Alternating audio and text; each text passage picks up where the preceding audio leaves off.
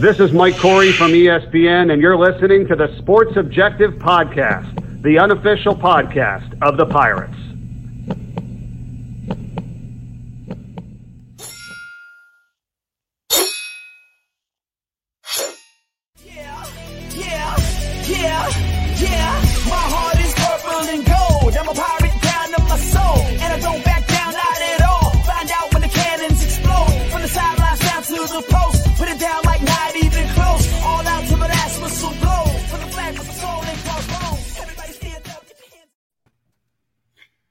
Welcome into the Sports Objective as we got a very special show with us tonight. As always, my good um, is Kyle from Lagrange. Barber, how are you? What's going on, Dave? Somebody's phone was ringing. Uh, how uh, how's everyone doing tonight? Doing great. Great to be here. Uh, thanks to Bubba Rosenbaum here tonight. Uh, appreciate him very much. And with us right now, very happy to have an ECU alum and a Lincoln University that is Missouri president – and that's Dr. John Moseley. Uh, hey, Coach, how are you? Thank you for coming on with us tonight. I'm doing great, uh, guys. I really appreciate the invitation to uh, to visit with some friends from Pirate Nation tonight. So I uh, look forward to a great conversation. No doubt about it. We were catching up a little bit beforehand. Uh, obviously, things that I didn't know, but uh, walk us through your journey. I know that you spent time in Greenville and obviously with Coach Dooley, Coach Mack, but uh, tell everybody about your path to being a pirate. Well, uh, first of all, I'm from Warrenton, North Carolina. Uh, my wife and I both chose to come to East Carolina. What a great place for us to get our education and meet so many wonderful people. Um, just knowing that this uh, this opportunity was going to be here for me tonight, it's given me time to reflect today on just many of the relationships that were built during our time there. And I was fortunate. Uh, I did work with Coach Joe Dooley for four years. Um, he helped me get my undergrad degree in uh, exercise and sports science, and I went on to get my master's degree there as well. Um, before launching my coaching career, uh, Mike Corey did the introduction to your show. Mike was our radio guy when I was at University of Delaware, and oh. uh, what a crazy world! And, and now Mike's going on to do great things. And so uh, I was an assistant at the University of Delaware. Um, came back to my hometown of Warrenton, Warren County High School. Uh, jumped back into the college ranks at Wright State Ended up at Winston-Salem State as an assistant before Coach Mack gave me an opportunity to come home. And uh, I had two great years in Greenville, one as an ops guy, one as an assistant, uh, before Mack's role changed at the university, uh, which led me to North Carolina Central, which is exactly how I ended up at Lincoln University. A vice chancellor uh, left North Carolina Central, who I had formed a relationship with, and uh, took the job in Missouri. Uh, me not knowing that Lincoln University, there was one in Missouri. I thought it was the one in PA initially. Uh, later found out it was in Missouri, and 13 months later, he gave me an opportunity to uh, to to come to Jefferson City, and it's been quite an experience. Uh, seven years as head men's basketball coach, six of those as the athletic director, uh, eight months as the interim president, and uh, today is technically my first day officially as the president of Lincoln University. And so, uh, what a wild ride! Doing a lot of media opportunities, right? Just like the, on the sports objective here. Absolutely, man. It's all, it's always fun to tell to tell that story uh, and to get to talk about East Carolina. Um, you know, uh, I, would be remiss if I don't take just one second tonight to say Jimmy Grimsley, who was a fixture at, at the sidelines at East Carolina as a scorekeeper, but more importantly, the, the, the role that he played in so many Pirates' lives. Um, during during their time at East Carolina, and uh, and I miss him. He passed away my first year out here, actually, and uh, he was a father figure to so many of us. And uh, and uh, I saw a picture the other night from Morgan Ayler's courtside, uh, the 10 year challenge, and I think he he put one back about 15, and Dr. Grimsley's sitting there. Uh, and so you know, again, we think about East Carolina. All of us have a, a love for the place, um, but the place is, is more than that. It's the people, and so uh, that's that's my that's my pirate life for me. Well, way back when you were assistant on Coach Joe on Coach Joe Dooley's staff, did you ever envision becoming a, a university president? Was was that something you had as a goal? I would imagine not. Never. Uh, I can tell you wholeheartedly, my, my goal the entire time I was there was to be the head coach of East Carolina. Uh, you know, I, I, East Carolina was so good to me and my family. Um, having the chance to come back there to coach with Mack was such a big deal for my career. And certainly, I wish we had done a little bit better, or Mack had been given an opportunity to continue kind of what he was working towards. Um, to until today, I mean, Mack remains a great friend. uh, in getting this promotion. Uh, just uh, I knew I got the call last week and that it was a done deal. Uh, Mack was the second person I called outside of my family uh, because of the influence that he's had on my life, and uh, and I, and I really consider myself fortunate to have people like him um, that have poured into me. But I, I, wouldn't have guessed this two years ago, and so I did have a, the, the same president that brought me here encouraged me to get my doctorate. And so I did that while I was coaching and being AD. It was like, okay, what do you do in your free time? Yeah, right. But I, I did pursue my doctorate during that time. Uh, graduated from the University of Missouri uh, back in May uh, with that degree. And two weeks later, I was asked to serve in this capacity. And so, certainly a non traditional path to the presidency. Uh, I was in a room recently in Florida with a lot of, of, public university presidents, and I think I was the only one with an athletic background, um, which uh, which I believe gives me a benefit uh, but but but some may, may not see it that same way. And John, that was uh, one of my next. That was a nice segue. That was one of the things I was going to ask you about. Is you're having to wear a lot of hats there, but one of the things it seems like we have a great chancellor now, Dr. Philip Rogers, who I believe he gets uh, not only academics but he gets athletics.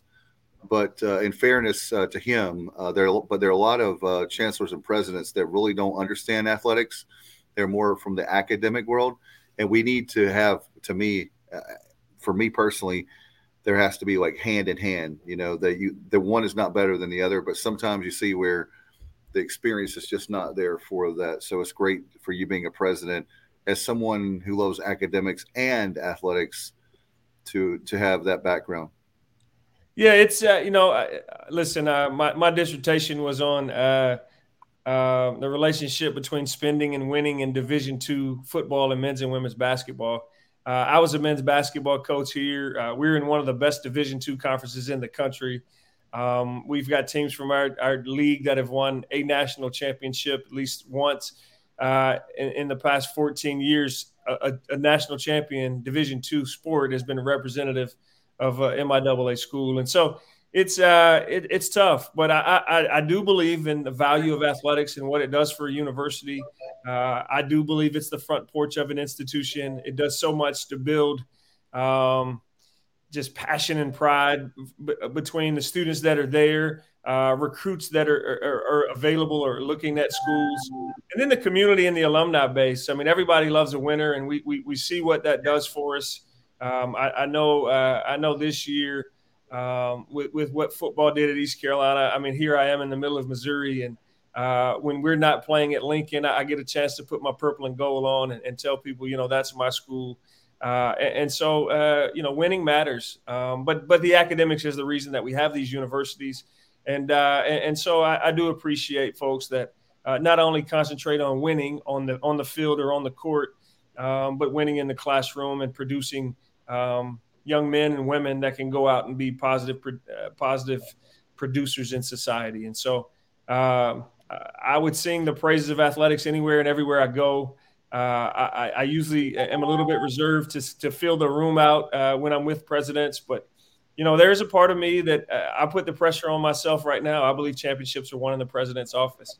Uh, whatever, and I say when I say that, I, I simply say whatever a president supports is gonna is gonna be successful, or at least have a chance to be successful. And so, um, and I don't think you have to put your focus on on one single area. But if it means something to to the president, it'll mean something to the people. With your athletic background, you, you mentioned being a school president being an unusual role for someone with a background in coaching and athletics. Do you almost feel that if you put too much of an emphasis on athletics, or if it appears that you, do you, do you feel like you'll get accused of that by some in academia? Uh, absolutely. I, I, know with me being uh, put into this role and the way in which uh, I was asked to serve as the interim and now president, uh, I'm very conscientious of uh, of what it is because again, the university, the mission of the uni- university is to provide students with an education um, that they can go on and have successful careers. Uh, you know, uh, and so um, I, I, think that there are those that wholeheartedly don't believe in the value of it. Uh, I know they, I know they don't, and uh, you know, you get pushed back often from the uh, from the academic side of the house. Um, but I think it's relationships, and um, I don't think you have to take from one to give to the other. there are people that um, care more for athletics for certain academic programs at the university. Um, those people are going to invest in those areas. Uh, you know, I, I, was telling a friend uh, yesterday. Uh, I've I've had potential donors that uh, have an interest on the academic side. I've had potential donors who say, "Listen, I simply want to give to athletics. That's where that's what's important to me." And so, trying to walk that tightrope between making sure that you're not uh, giving athletics more attention than you're giving academics is a, is a crucial role for a college president. John, what about the one of the things I was talking to you in the green room before the show is certainly with the I know you just took over the role as president, but certainly the last two years have been really difficult for all of us. But when it comes to academia, when it comes to universities and colleges, man, COVID has been, uh, as our good friend Matt Semenza would say, brutal. Uh, absolutely, and so it, it, it, there's just you meet to meet to meet to figure out what's next, and then the game changes as soon as you get you get settled into a routine. Uh, something else comes along, and you're like, okay, we're back to the drawing board, and so uh, you do all you can to plan, to, to be prepared and ready, and to keep your your students, faculty, and staff safe uh, as as much as you possibly can. Um, you know, it's been a it's been a time in which uh, uh outside of the sport of basketball, I've never heard the word pivot being used until COVID, uh, and, and, so now it seems like all we do is pivot, pivot, pivot, and uh, and so you know having to adjust on the fly and seeing the resiliency of, of faculty and staff and students across the country um, to go into modalities like we're using tonight, where classrooms all of a sudden become online and uh, uh, more more for some students that that maybe hadn't prepared for that.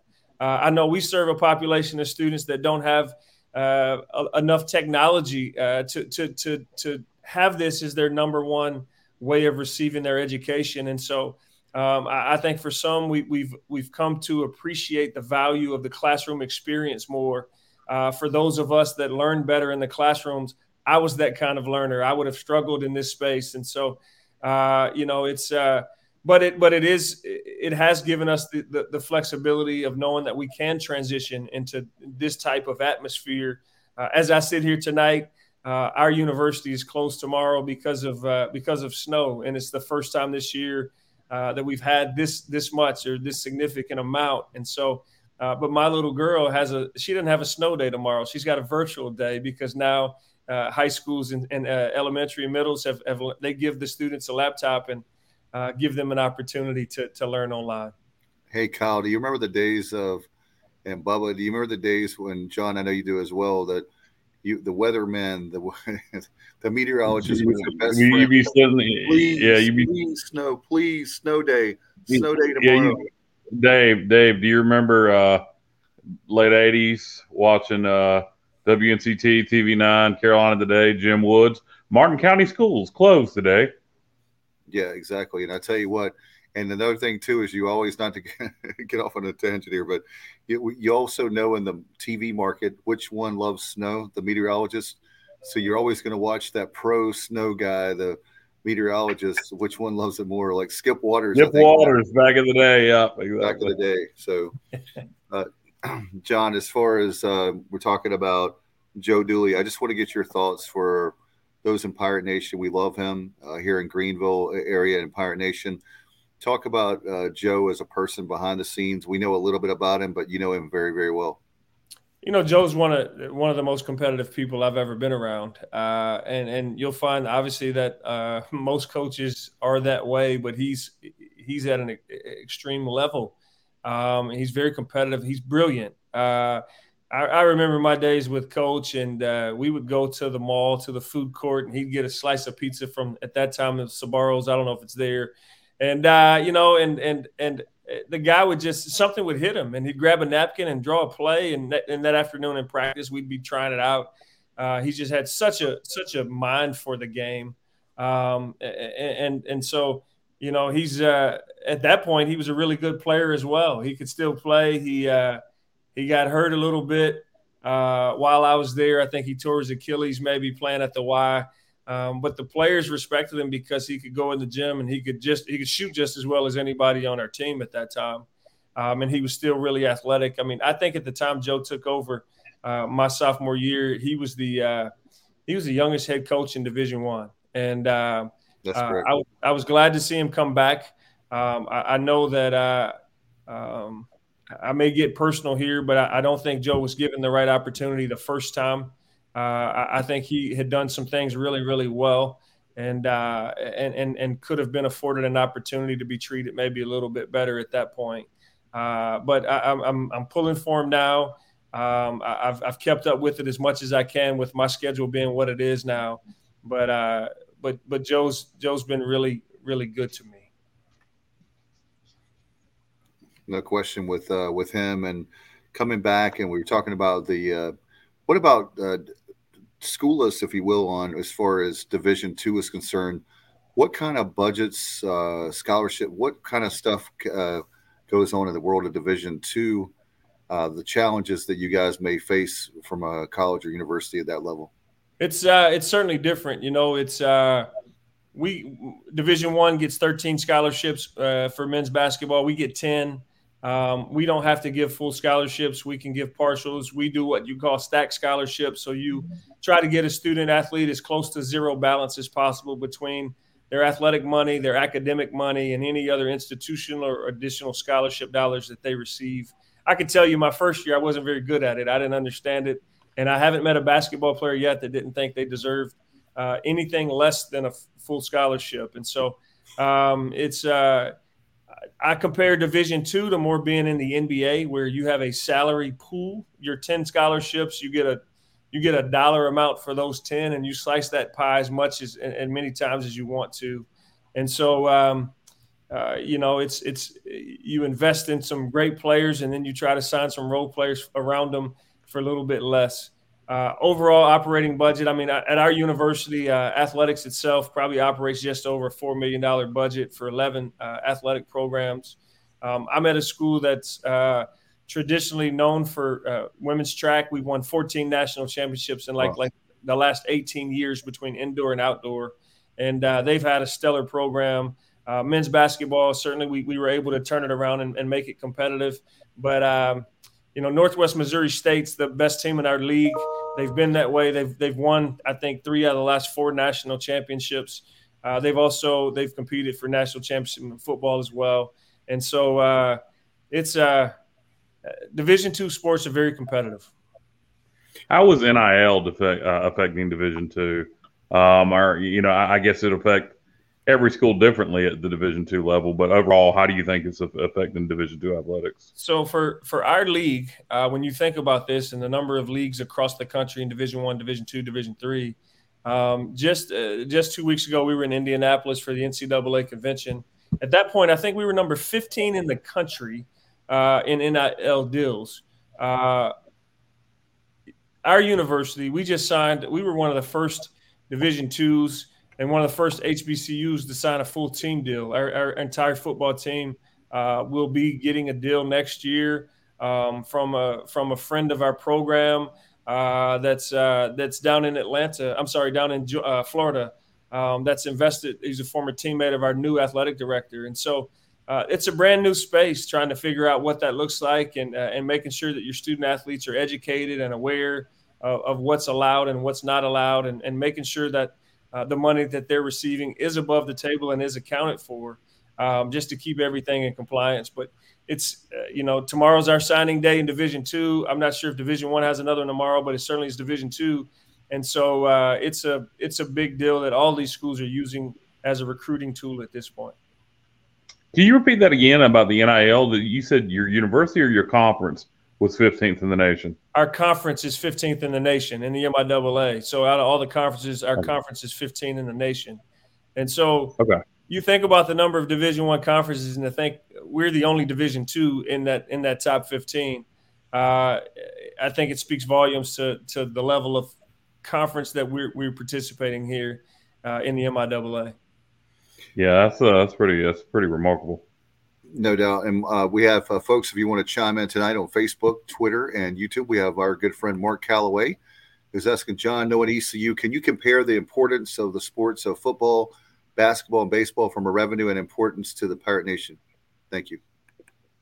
Uh, man, that's uh, I, think everybody there understands uh, that football pays the bills. You know, um, the more successful they are, the number of seats that they have in that stadium, uh, the more times as a Pirate Nation we can fill those up and support those student athletes and that and those coaches, uh, the better off you we give uh, every sport there an opportunity to be successful. Um, you know, Cliff uh, Cliff and I went to college together. Cliff was a walk on in men's basketball when I was in school there. Uh, I believe working on my on my master's degree, and uh, I've been very proud of him and the work that he's done with that baseball program. Um, I'm a I'm a heck of a lot closer to Omaha than you guys, but I got a friend that owns a few hotels out there. So when we make it to Omaha, maybe it's this year. I, I, hope to see a lot of my pirate friends uh, out there, and, and I'll I'll be there front and center. But uh, the, the, the revenue that's generated from those three sports is critical to every other sport that we have. In addition, you know, you can argue from an academic standpoint, but uh, there's research that you can tell from the Flutie effect. The more you win, the more students are interested in your university from a student experience standpoint. And so, uh, you know, as, as, a Pirate Nation, we've never lost a tailgate. Uh, there's students that that certainly impacts and, and, and their influence, and we're, we're not whether or not they come to school at East Carolina to get just to pursue their education. And so, uh, you know, I don't make the rules for society, but I, I, think sports are important to a lot of people, and uh, it's just a it's just an escape from reality for us. And so, uh, the, the, success of those the big three is is, is critical. We just celebrated. John, I got I got Go ahead, Dave. You have a follow up to that? Yeah, I'm sorry. I was just going to say really quick to that point, John. I've mentioned several times on the show. I have friends that were the class of basically the year after me, their high school class of 92, they graduated. So they watched the Peach Bowl on ESPN. They had no clue where they're going to college, to a university. They see the Peach Bowl, they see East Carolina win it. That's how they picked where they were going. Uh, kids that were from New Jersey and Maryland and all over, you know, the probably say the Eastern Seaboard. Uh, but we had a, a enrollment increase because of that, plus all the excitement and buzz after that game. Yes, absolutely. John, I had a I had an interesting question for you. Um, at least I think it's interesting. Obviously, you're happy your new role. You're you're, you're the uh, you're the president of the university. All right. So here's my question: If you could have your choice, okay, your your dream, you know, you you you, you get to choose. It's magic world. You, you rule the world. You, you get to return to East Carolina as chancellor, athletic director, or head basketball coach. Which one would you choose? Well, it's totally a dream. All right. I want to preface that just in case there's anybody from Lincoln University watching your podcast tonight. So it's totally a dream. But men's basketball at East Carolina is just it's just my passion. It's what uh, I absolutely love, and and uh, you know I'm hopeful that coach can uh, those guys can can. I mean, they've got a good team this year. I, hope that they can put together some big wins down the stretch right here uh, and, and, do some great things. But uh, if I if I had a choice at one of those three, uh, as I sit here in 2022. Now, you may ask me that same question in 2027, and my answer may change. But uh, but at this point, uh, you know, the men's basketball program at East Carolina, I owe so much of my life to to the lessons that I learned there and the people that I met, um, and it, it helped me. It opened these doors for me. Uh, if I had a if I hadn't have done what I did there, uh, my career was started by wiping up sweat and doing laundry and and and and putting out uniforms for practice but I, I, value every one of those lessons and that work ethic that it took. Uh, that has certainly, I think, propelled me to, to to the seat that I now get to sit in. And John, I had a question along those lines. Uh, if you could wave your magic wand, you've had the role of AD. Obviously, Jon Gilbert's AD now at East Carolina. What do you think uh, needs to be done uh, for Pirate basketball to be successful? Well, you know, it's uh, it's it's a revenue thing. It's a support thing. It's uh, you're you're you're playing in a tremendous league, and um, you know the travel. When we made the jump from the CAA to at that time Conference USA, uh, it was tremendous for for men's and women's basketball and football. Uh, you know, but I think the challenge has been how do you afford everything else? And so obviously, as we talked already about the revenue sports um, the more they win, the more revenue there is, the more interest there is, the more support there is. Um, people love winners. Donors love winners. Donors want to invest with winners, and so the more you win, the more they want to give you. Uh, and so, you know, I think certainly helping with the uh, practice facility has been a, a step in the right direction. Uh, I'm sure there's some things as a coach. I'm not familiar with really everything that's taking place right there right now, but uh, at that level, your ability to travel Uh, I know to fly back home right after a game or to charter to a game or whether you're flying commercial or how many times a year do you get to do that. Um, you know, now in the NIL space, um, it's it, or, or, do you have folks that are interested in, in, in assisting with some of that? Um, it's all big questions. You know, it, it goes back to recruiting. Uh, simply, you got to get players, and every coach knows that. Uh, coach knows that. He's been a tremendous recruiter for a long time. Um, you, you, Jimmys and Joes win ball games more than X's and O's. If it's X's and O's, uh, you know, there's quite a few guys that can do that, but not everybody can go out and get those those great players. What are your thoughts on the transfer portal and also uh, that, and also about not having to sit out like we grew up with, uh, having to sit out at least one year for to transfer to another school? Well, uh, to answer your second question first, you know, I, I, think a lot of that got brought up, brought on by uh, coaches that jumped ship that went from one place to the next, um, and this notion to think that uh, players sign at a university not as not with a coach. I don't know how you know. I, I think you could debate that. I, I, think the relationship between the coach and the student athlete is one of the biggest factors at that level. Uh, there are other there are other sports and other levels um, that that that may not have as much influence the portal itself has has changed the game of college athletics. Period, uh, regardless of sport, as much as anything in my lifetime. Uh, it requires coaches at this point to recruit their own players as much as they recruit new players, because what we've seen over the last few years, and, and what you're going to see more now. Um, with the ability, the inability, or or the lack of uh, need to sit out, is uh, your best players at, at, at, at a given level may transfer up. Uh, whether you're Division two and all of a sudden, you know, I, I, had two two young men at the end of last year come in my office and say, "Coach, we had great years. We're going to go Division one." Um, we had a young man, the, the, best player in our league last year. He's playing at Creighton right now and playing wow. significant minutes. And so, you know, here you are, maybe as a coach, thinking you've got a really good team coming back. Uh, and you lose your two best players to a Division One program. And the same thing can be said from low major to mid major to, to high major. Um, I, I, know in, in, in East Carolina's um, for East Carolina's sake, you know, you look at Jayden Gardner right now, uh, and if he's playing with the team that you have and with some of the talent that you have, how much, how many more wins do they have? And so I don't know what all happened with that, but those kind of examples, I think, uh, the Pirate Nation can understand. And it's critical that you continue to recruit um, every day in, in your own program, not just uh, not just out looking for new players. Do you think they'll ever reel it back in, Annie? You know, to me, there would be a good compromise of you you you you have to sit out a year when you transfer, unless your head coach leaves or gets fired. Then you, you don't have to sit out a year. You can transfer in that situation without having to sit out. Kyle, that's a great question, and and to some degree, uh, I I'd like to think that there could be some kind of compromise, but uh, I, I, do believe that uh, the landscape of the NCAA is changing every day right in front of us. Um, you know, we we we went to the uh, convention this year, and, and all of our all of our Division One, Two, and Three came back with with different things. Uh, there's a lot of a lot of things taking place right now. A lot of questions. A lot of people are kind of sitting back watching what's going to happen. Um, you know, we've had we've had as much transition in college athletics in the last three four years with the portal, with NIL.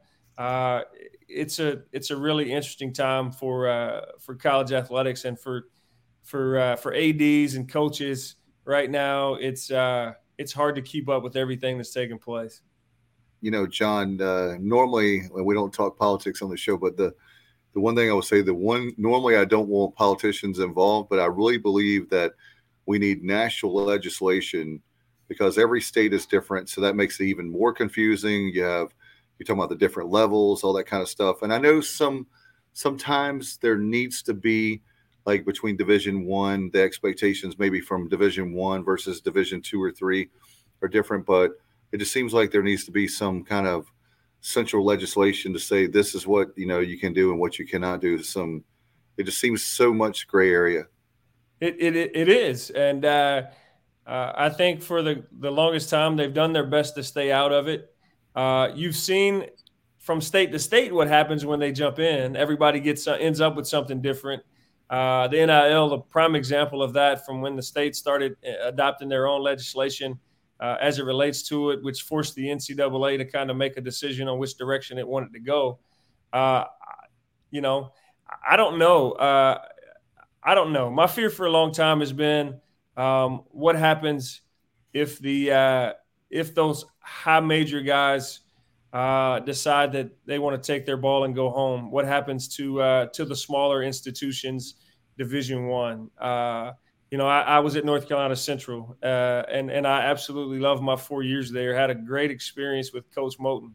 Uh, but you know, for us in our state, it's some it's some low majors here, and you think about the uh, the big boys of the NCAA, and and it, a lot of this goes back to the almighty dollar, and uh, and so trying to figure out how that works from all the revenue that the NCAA tournament's generating, and and how athletes uh, can receive something beyond their academic scholarships or athletic scholarships. Uh, again, that's just been part of the big transition in college athletics over the last four or five years. Want to remind fans that they can actually, uh, if you're tuning in tonight on Facebook, Twitter, YouTube, you can actually submit your questions. In fact, we have one from Bubba who um, is producing tonight. We'll get to that in just a second. But since we're talking about NIL deals, Mark is asking, can you can y'all talk more about the NIL? Can anybody pay for an athlete? Uh, there's uh, there's certainly uh, not anybody. I mean, you have to go through the process. You have to register. Uh, everything has to be done um, above board. The the university has to document what the athletes are receiving, uh, and so there's a lot of compliance um, that's been added as a result of it.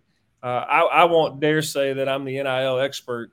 Um, I was fortunate uh, I, I, jokingly say I went from being AD to president, and I hired a much better athletic director who was uh, who was younger. Uh, actually, my athletic director, he was with me for a year at North Carolina Central in 2010, but after me, he was at Central Florida, University of Central Florida, who I know is a dear rival of ours in Pirate Nation. But he learned a great deal there. Uh, he was there when they were really winning, and he went to Washington State University, and so he had some high major Division One experience. And so I felt my I felt very fortunate to get him and he's done a really good job at, at, at our university of ensuring that our student athletes um, have their best chance to, to, to participate in deals. Uh, and the other thing is, uh, you know, our conference has been at the at the leading edge of it, and, and ensuring that we had a conference wide deal with the with the company that um, kind of tracks what your athletes are getting. Uh, to follow up, uh, as far as HBCUs, uh, with uh, obviously some of the players now that are going there, which is such a pride thing for African American students, student athletes. Do you think uh, is that, that going to be a game changer? Will we'll see more athletes going to an HBCU versus maybe a, I hate to say a big name school, but a brand name school that normally would get the Florida States of the world, like that uh, that player that was stolen from them. Yeah, you know, I listen. Uh, I think it's a great thing for for students to go uh, where where they feel comfortable, where they feel they can uh, perform at a high level. Um, we saw it last year with Howard University from a basketball standpoint. Um, they had a tremendous player. I don't know his name off the top of my head, but uh, he went there and it made national headlines. And then we had the COVID year, so we really didn't get to see the full effect of what that could be. Uh, and so it's uh, when you have a coach like Deion Sanders. Um, the name recognition of Deion Sanders and what he's done for HBCU sports in the last 12 months as the head coach of Jackson State, uh, it's been it's been high level for us. It's given us exposure. Uh, I'm working at Lincoln University. We're an HBCU. We were founded in 1866 by uh, African American soldiers of the 62nd and 65th Colored Infantries, and so um, you know, have have we felt a uh, a bump from that? There there may be some more students that take a look at you, but in the end, students are going to go where they feel comfortable with the coaching staff and uh, and where they think they're going to play. No doubt. And uh, we have one thing for you from Bubba. I want to get this, and we've got Ben Johnson coming on with us in, in the green room. He'll be with us in just a few minutes. Uh, but Bubba's asking, talk about Coach Mack McCarthy. You had the opportunity to serve as his director of ops at East Carolina. I did. I was ops for a year, and then Darrell LeBarry left and went to Georgia Tech, and uh, Mack was gracious enough to move me up, and uh, it was my dream to be an assistant there and eventually be the head coach there. At that point in my career, uh, I can't say enough good things about Mack. I recently Mack uh, Mack sent me a copy, or I bought a copy of his book. Um, uh, back when that, when that came out. Uh, listen, Mack, Mack McCarthy can own a room as well as anybody I've ever been around. His I did. I was at East Carolina when Sonny Smith was coaching at VCU, and Coach Smith was was very similar. And so I'm sure Mack learned a great deal from him. Uh, I learned so much from Mack. Uh, I just told him the other day one of the coolest things that I did here that really helped me uh, when we were at East Carolina. Mack would have the assistant coach go up to the Pirate Club room and give a scouting report of the game. Uh, I made the mistake. I wanted to do that here, and I made the mistake the first night of not telling my assistant coach to go up so I went up myself as the head coach, and uh, it, it, it took off like wildfire, uh, and and gave me a chance to connect with our fan base and really start to build relationships with the people here in this community. And so uh, I owe just the concept to Mack. Uh, he's been just a great friend and great mentor. Whenever I get to Greenville, uh, I do my absolute best to make sure I go by him. I go by and see him and Miss Jean. Uh, they've just been so good to my wife Crystal and I and uh, and Mack is he's been like an uncle to me, a mentor, a friend, uh, and he does a good job of keeping in touch with so many of his former players and coaches. I saved the toughest question for last. Uh, what is your favorite restaurant in Greenville? Parker's Barbecue. There's only one. Uh, Billy Parker and, and, what they do at Parker's Barbecue. Uh, they've been they've been so good to to to to the Pirate Nation for so long uh, dating back to, to to the one in Wilson as well. So I'm gonna, if I only had one, I'm gonna go to Parker's Barbecue. All right, John, and uh, how can people follow you? Obviously, to keep up with a great pirate from Pirate Nation. Uh, on Twitter, I'm on Twitter. Uh, now it's just Prez underscore LU, P R E Z underscore LU. Uh, I'm on LinkedIn. Uh, you see my name, make sure you spell the last name right. That's probably the most common mistake that I get, even on my own campus when people send me emails. But uh, but I'd love to connect to Pirate Nation and just keep up. And uh, uh, you know, again, East Carolina's been great to me and my family. Uh, I I, I, t- I jokingly tell people the first recruit I ever signed was my wife because I was two year two grades ahead of her in school, one year older, and I talked her into coming to East Carolina.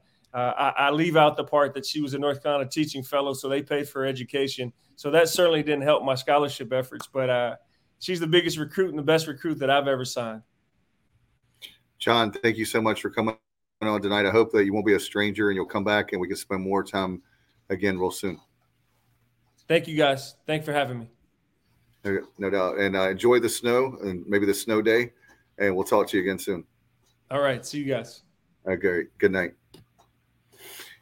All right, appreciate uh, John obviously there with us, and right now very excited uh, to have the Marist grad transfer, and that's Ben Johnson uh, for the O line. Ben, how are you?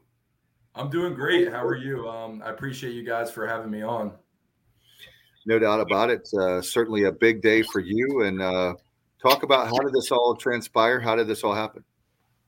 Yeah, absolutely. So um, I entered the transfer portal, and East Carolina started recruiting me pretty early, and um, I had a lot of offers, so it was a, a, tough choice for me to narrow down which schools to visit.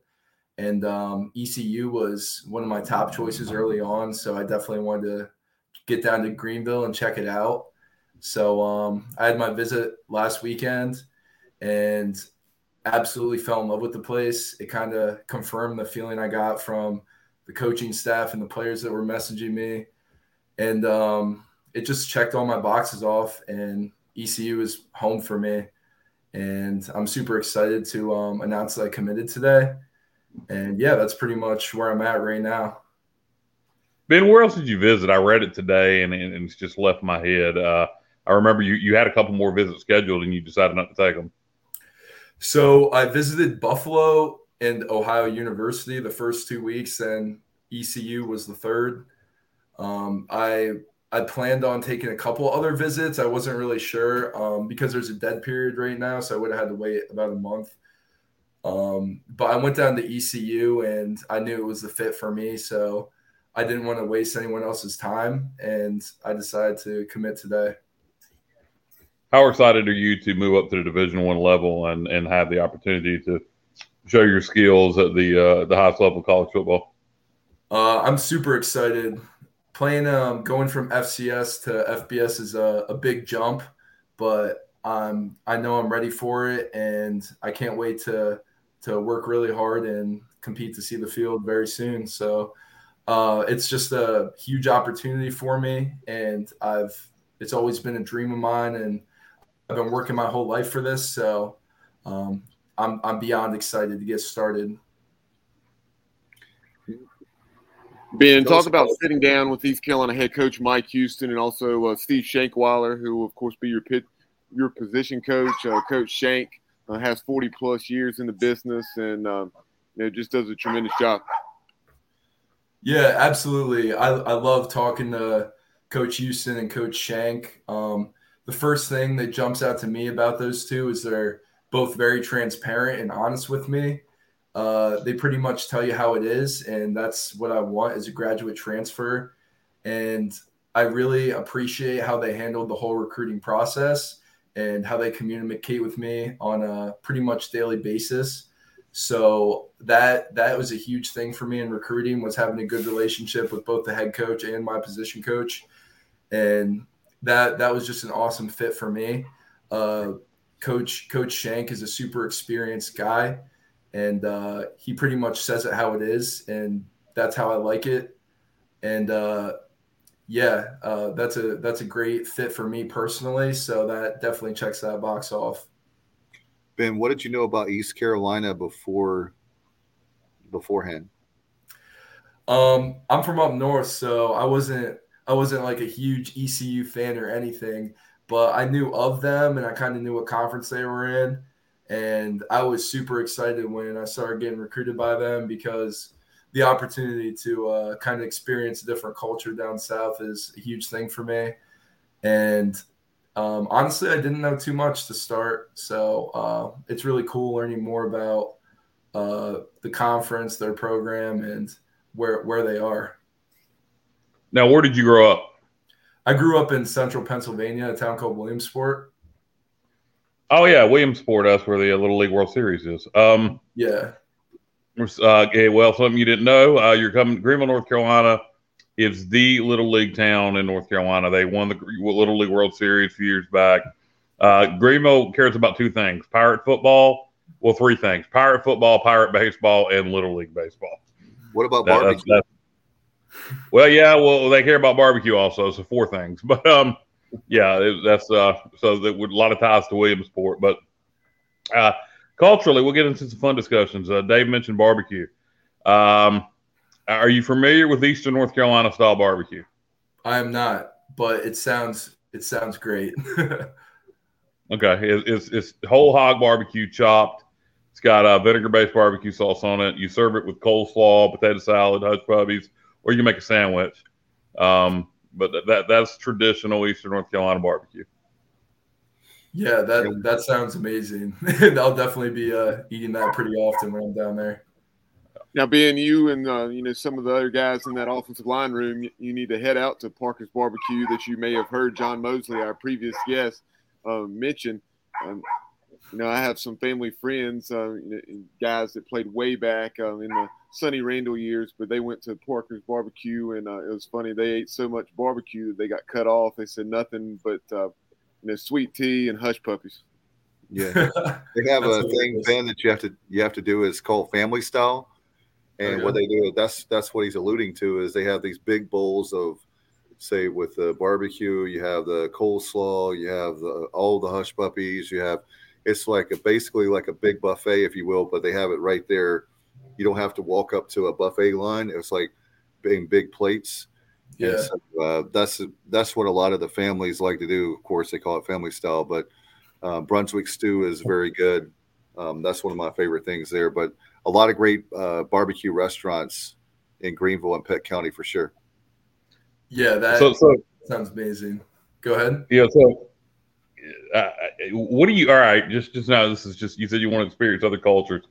You're a Pennsylvania boy, um, so it's a blue collar area. It's not like you're. Uh, it's not like you're from Jersey, like some people we know. Um, so, uh, just uh, so so what are your what are your preconceived notions? Everybody has thoughts, preconceived notions about certain areas of the country. So, so when you think of the South, and and, and granted, it's, it's North Carolina, it's not Alabama but what are your what are your preconceived notions of, of the southeast?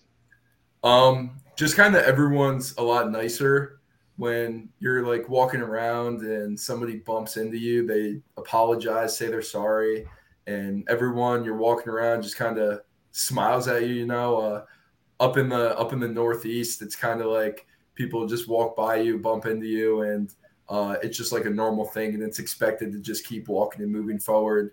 And it's almost like an insult if someone smiles at you, if you know what I mean. So uh, it's a little different being down there, and I kind of kind of noticed that on my visit, and I, I thought that the hospitality was pretty cool.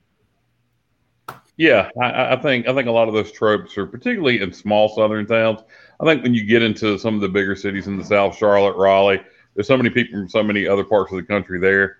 It's not quite the same, but yeah, when when you're talking about rural parts of the South, like Eastern North Carolina, I, I think a lot of the uh, the the kindness, people are friendly, they smile, they'll talk to you. Yeah, we'll, we'll talk to you now.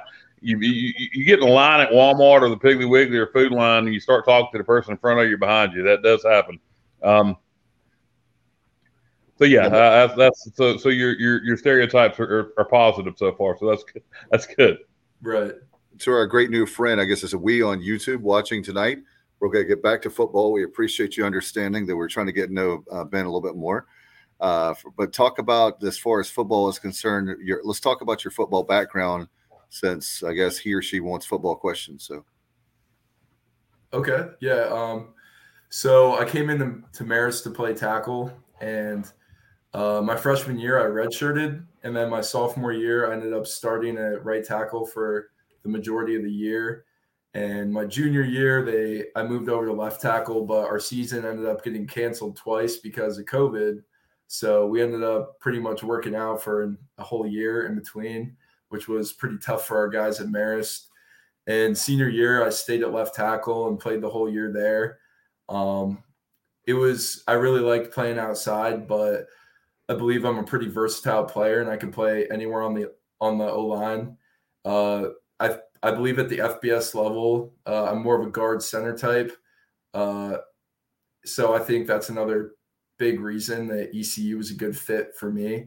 They they have a need there, and that's what I wanted to do. So the the puzzle pieces kind of fit together. Now, being kind of a two part question, um, Coach Mike Houston, Coach Shank, and this, and this staff, uh, offensive coordinator Donnie Kirkpatrick, they really want to run the football.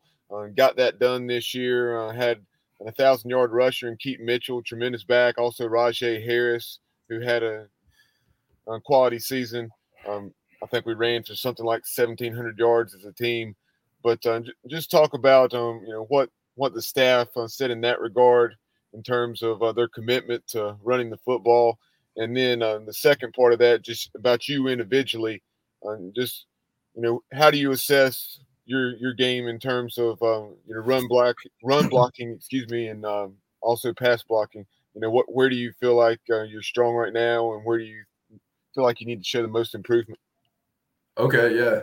So uh, first off, the the coaches definitely made it clear that they want to run the ball, and that is definitely something that an offensive lineman loves to hear. Uh, I love run blocking, and for me personally, fitting into their offense, uh, I'd say I'm a pretty athletic offensive lineman. Uh, I've got good speed, good good feet, good quickness and explosiveness. So uh, as a pulling guard type of uh, mauling run block player, I'd be a great fit into the offense for them.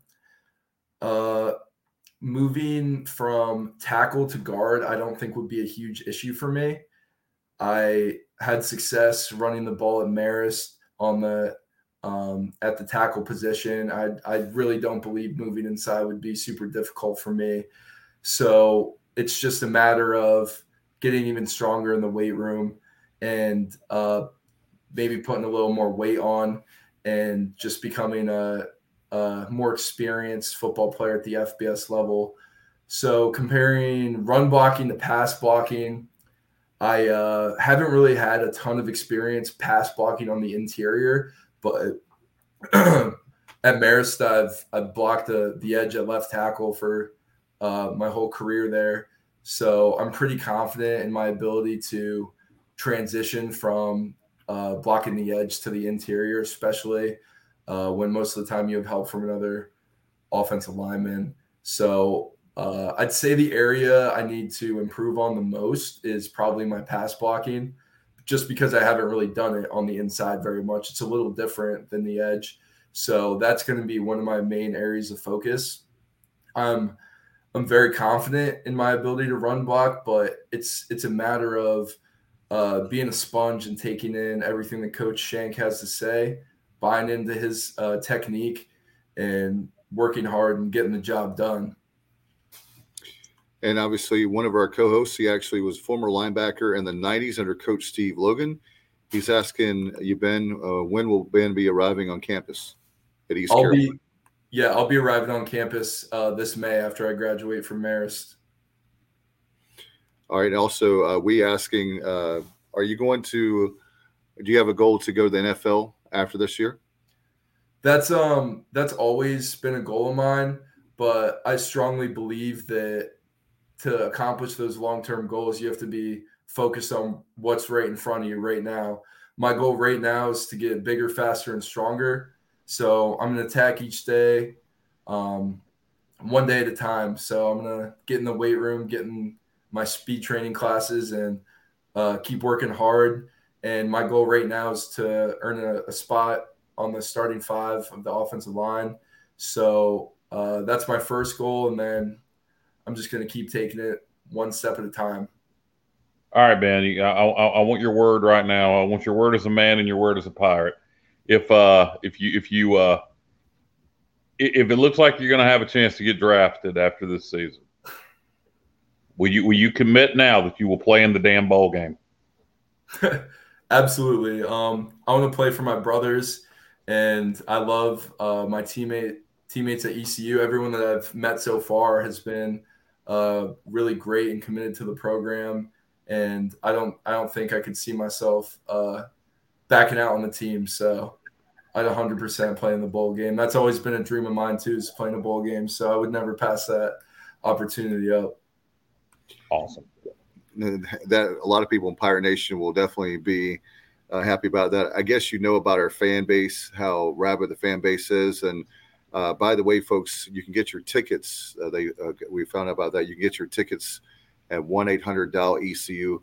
Of course, you can go to ecpirates.com. Anyway, you can see Ben and a lot of other great additions to the team this year. We want to make sure we get those season tickets uh, way up, right, Kyle? Yeah, they went on sale today. I already purchased mine for the uh, 2022 season and made my Pirate Club pledge. So I'm ready to go watch the Pirates beat North Carolina State Labor Day weekend. Obviously, been a non-football question. Hopefully, that's right. Okay with everybody. What are you studying grad-wise? Um, I'm going to be studying data science.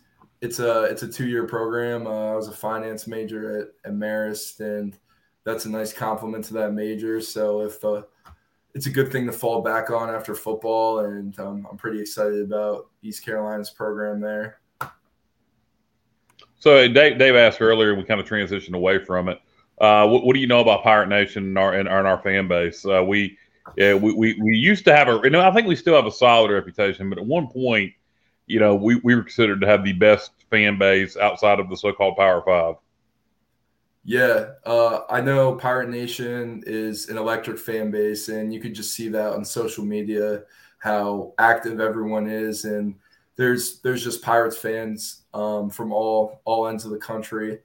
Um, it, was, it was it's just really cool interacting with the fans and how supportive they are of the team, and it's it's just a really cool experience there. So uh, I'm I'm pumped to to play for a fan base that that really loves football and wants to see uh, see the team succeed.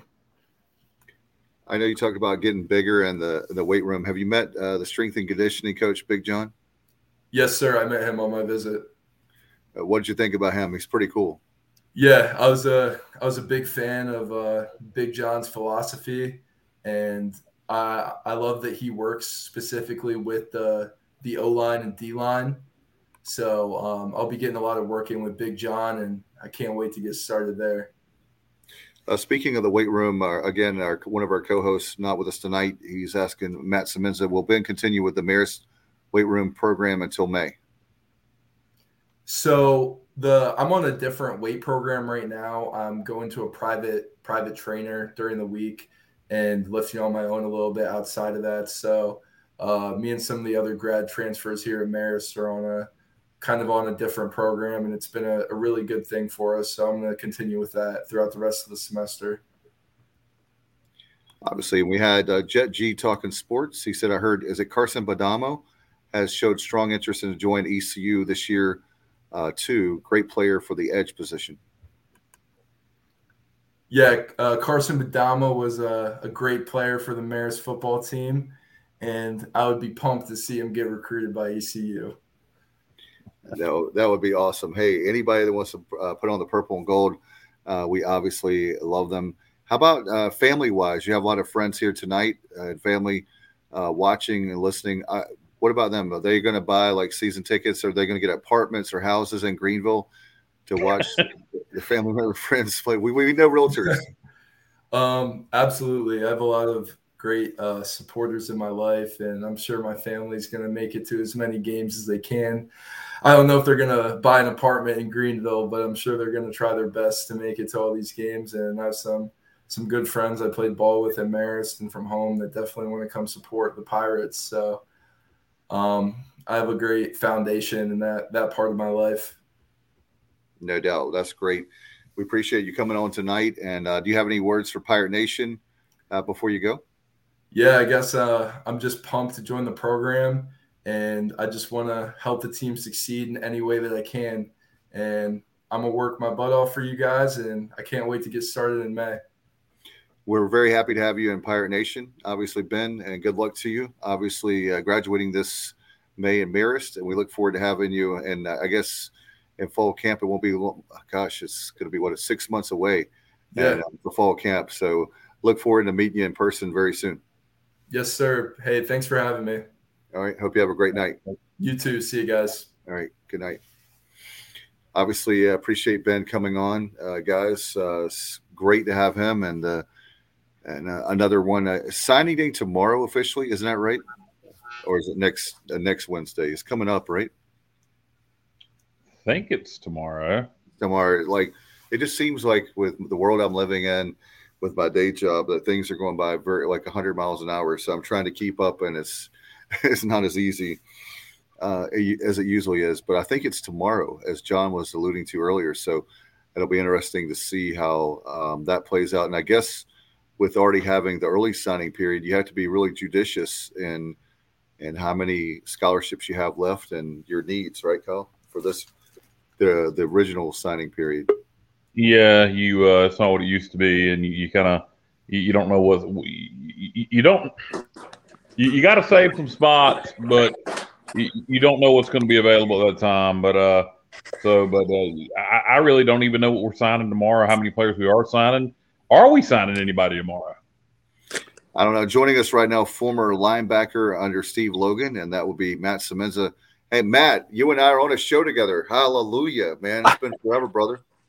I know what's going on, guys. Uh, good, good to see you guys. I haven't seen Dave and Kyle in a long time, man. But uh, good to be here. Um, I had a bad connection, so I couldn't hop on earlier. But uh, excited about uh, Ben Johnson, and and I think that was a really big uh, signing for us. Um, we definitely needed the help on the interior O line, so uh, really happy to have his verbal commitment, and uh, hopefully we can get another lineman or two to, to finish off this class.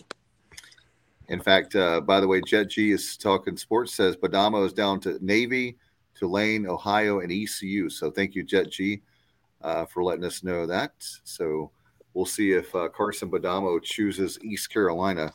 Uh, guys, uh, before I forget, uh, big announcement today in uh, sports with Tom Brady re- officially retiring. I don't know if you care, but just want to get your thoughts on that. you know, I was a Tom Brady hater for years, um, just because I typically, if it's the most popular, it's winning the most championships. Particularly, I'm going to hate it. That's just how my mind works. but with him you know, leaving New England and then going and doing what he did at year one with Tampa Bay last year, it really solidified to me that he's legitimately one of the greatest to ever play the game at the quarterback position. Uh, yeah, I was just going to say it was funny. I was thinking about you, Kyle, at lunchtime today when I saw the announcement. It's kind of like for me, Matt. I don't know how you feel about this, but it feels like for a wrestling term, and this is the only way I know how to describe it he went from he went from a heel to a baby face. He made the switch when he went to Tampa Bay. What do you guys think about that? I think for some people he did. For me, he did. It seems like there's a lot of people. The the attitude, Kyle, you bring up a great point with that. That he actually uh, he did he did himself a favor to get out, away from Bill Belichick and actually go to Tampa Bay and sh- and some people think that he did that to you know show Belichick that he still had it in him to win another one, and now he has seven titles. I mean, the guy was in ten Super Bowls. He's been you know great for the game, and you can't you can't argue with the stats that he's the greatest ever.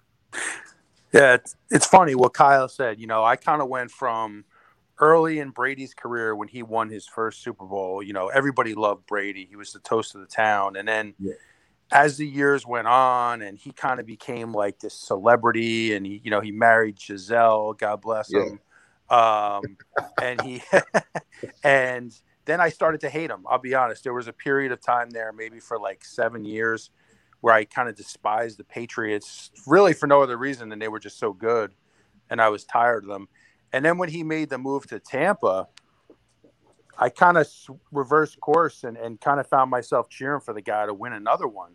Um, yeah. And that really is like the true sign of how great he is that he was able to go to Tampa, win a Super Bowl. And then even this year, I mean, the guy's what is he 40, 44 years old? Uh, I can't even keep track anymore. And he led 45. the NFL in passing. He's 45. I mean, 45 and he led the NFL in passing yards. That's that's amazing. So uh, I say it's you know it's a good time to go out. Go out on top. Yeah, no doubt. And you, you want to talk about a? Um, do you guys see him in a broadcasting role? I really do. He he has.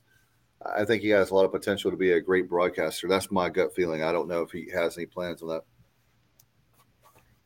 Yeah, he, he definitely could be. He has a lot of uh, charisma about him. And uh, by the way, uh, I know Kyle doesn't like talk NFL, and we'll talk it briefly.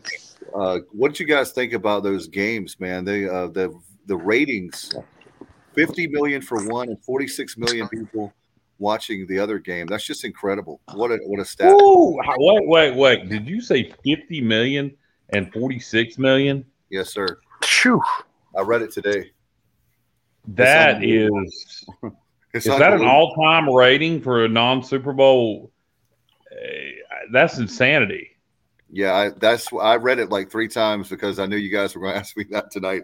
It's it's unbelievable the number and the games. Uh, my team is not in it. Though we'll find out what the mascot is tomorrow for Washington, um, and we'll find out. It's probably very lame, but anyway, that's a whole other show, as they say. But uh, my team is not in it. But the to have a team not in it, those games have been nail biters. I tell you what, it's been unbelievable this year with those games uh, in the playoffs.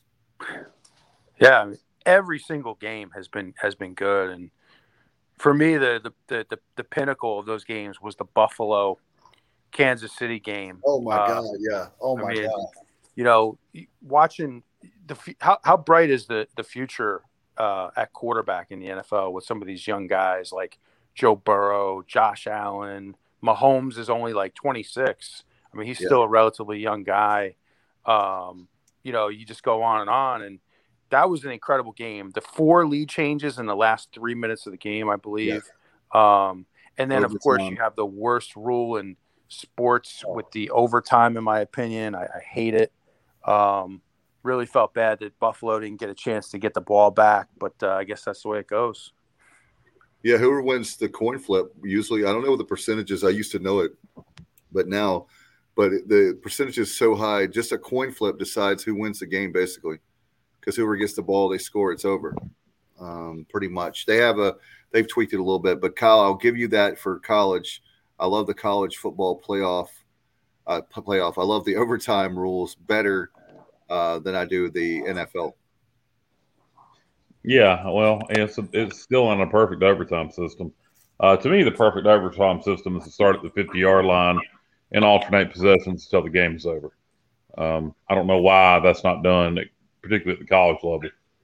Particularly with them coming up with that lame ass rule to end games earlier with with you know ongoing two point conversions after the second overtime. I, I think if you would just start the drives at the fifty rather than automatically in field goal range, the games would get over a lot faster.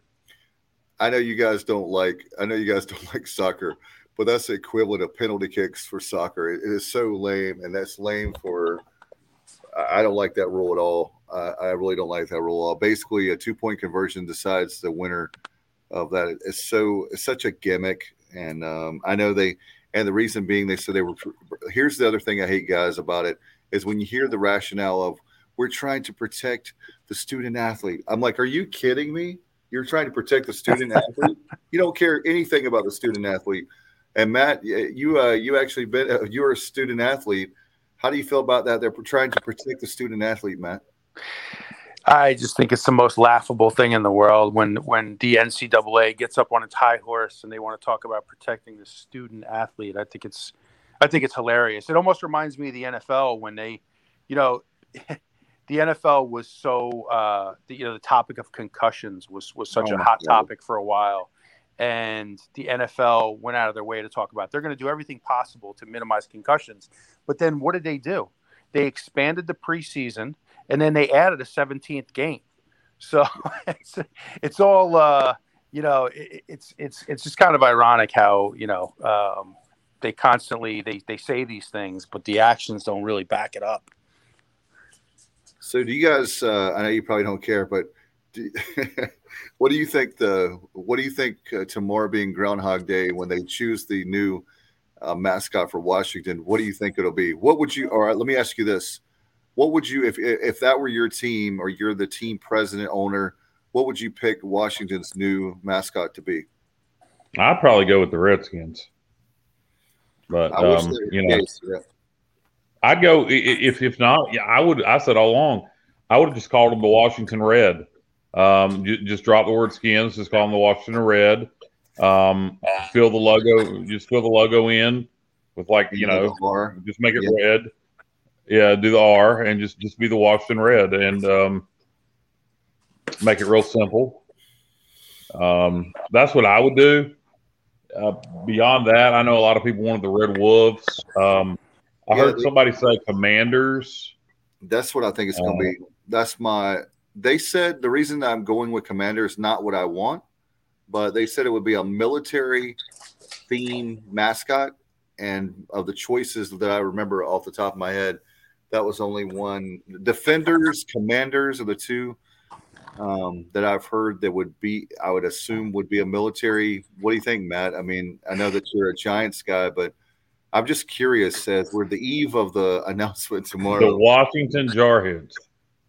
Jarheads.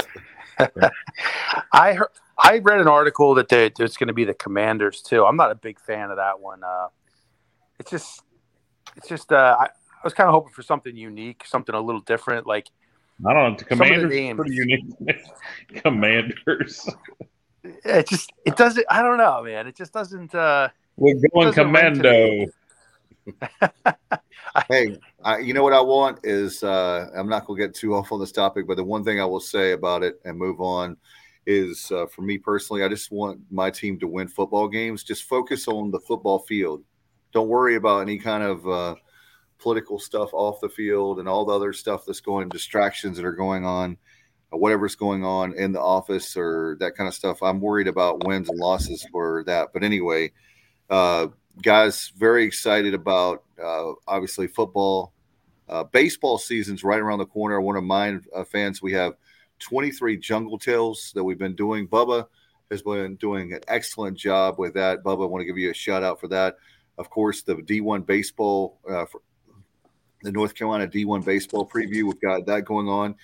Uh, want to remind fans too to subscribe to our YouTube channel. We've had a lot of people subscribing to our YouTube channel and also to uh, Pirates Cove, uh, that presented by the Sports Objective. We have that on Facebook. It's our group that we have where you can talk Pirate Nation or uh, a lot of other things in there, right, Kyle? Yeah, uh, Pirates Cove on Facebook. Go there and talk Pirate Athletics, or uh, I, I, guess we pretty much keep it to Pirate Athletics. But I guess if you want to bring up another topic, go ahead. And no doubt about it. So uh, in fact, we've had two episodes of the Jungle Tales so far: Matt Bridges and Cam Cor- uh, Cam Colmore, and then John Waite, who played uh, under Coach O from 1988 to 1991. Want to remind our good friends, uh, thanks to our good friends um, at Next Level Training Center, and that will be Trent and Gaynell Britt. They sponsor uh, extra innings. We'll have that coming up in a couple guys, just a couple weeks away from baseball season, as uh, as East Carolina's hosting Bryant in a couple weeks. Hard to believe. Wow, wow, it's coming Um, quickly, guys. Coming very quickly. a top 10 program uh, coming in with Coach Cliff Godwin. To remind fans the baseball banquet is this weekend. If you don't have your tickets, you're out of luck. Um, but another successful uh, thing. And I think uh, actually Bubba reminded me now that I say that, I think they're doing a link where you can watch it virtually. I think Bubba can help me out with that. I believe that's right, where they're going to, you can um, pay for that. So that's probably, I have to work, uh, which is unfortunate. I was going to the banquet, but I can't. Um, but I'll be working, so I'll probably be watching uh, that before I go to work. so that'll be uh, real fun. Do you guys have anything before we go, Matt? Uh, Yeah, uh, a, random story that that just a quick story that might be of interest to some ECU baseball fans. I had mentioned to you guys before the show a few years ago. We played Quinnipiac in the regional, Yep. um, and if you guys recall, they had a a power hitter by the name of Liam Liam Scafariello who hit he hit a few bombs against us in that regional.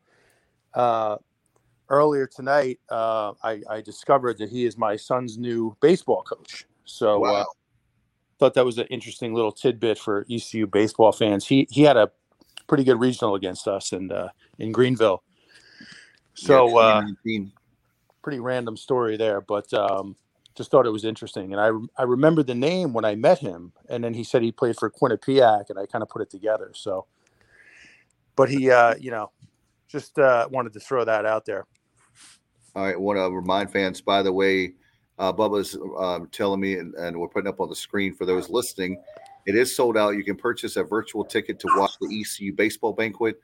And I assume you can do that by going to ecupirates.com uh, to do that in uh, under baseball. But uh, certainly, if you're looking to uh, join in, you can do so for the ECU baseball banquet. I want to give a shout out to all the great folks at uh, the baseball program who do a great job. And by the way, fellas, uh, before we get out of here, uh, Bubba wants to let everybody know we've topped 2,000 season tickets today. We're over, uh, we've sold over 250 more than we ever have, and it's still time to sell some more. So get your tickets again, ecupirates.com, or you can do like I do. I like to talk to a person, Matt. I'm always the one that screws things up. 1 800 dial ECU or go to ecupirates.com. All right. Uh, thanks for our great guests, John and Ben. We want to thank uh, Kyle, Matt. Thank you so much, brother. Great that uh, you're back with us. Appreciate you, man. Good to see you, man. Good to see you too. Bubba, thank you so much behind the scenes tonight. I know he's got multitasking and uh, producing. Thank you, Bubba. All right, uh, fans, don't forget once again to like our Facebook page. We're on Twitter at OBJ, uh, at the Sports OBJ. You can find us, uh, you can subscribe to our YouTube channel. And obviously, we're on TikTok, we're everywhere. Uh, and we're on many different platforms when it comes to our podcast, uh, wherever you listen to your favorite podcast. All right, we'll get out of here. I'm Dave Richmond. Thanks for watching the Sports Objective. Good night, everybody. And as always, go Pirates.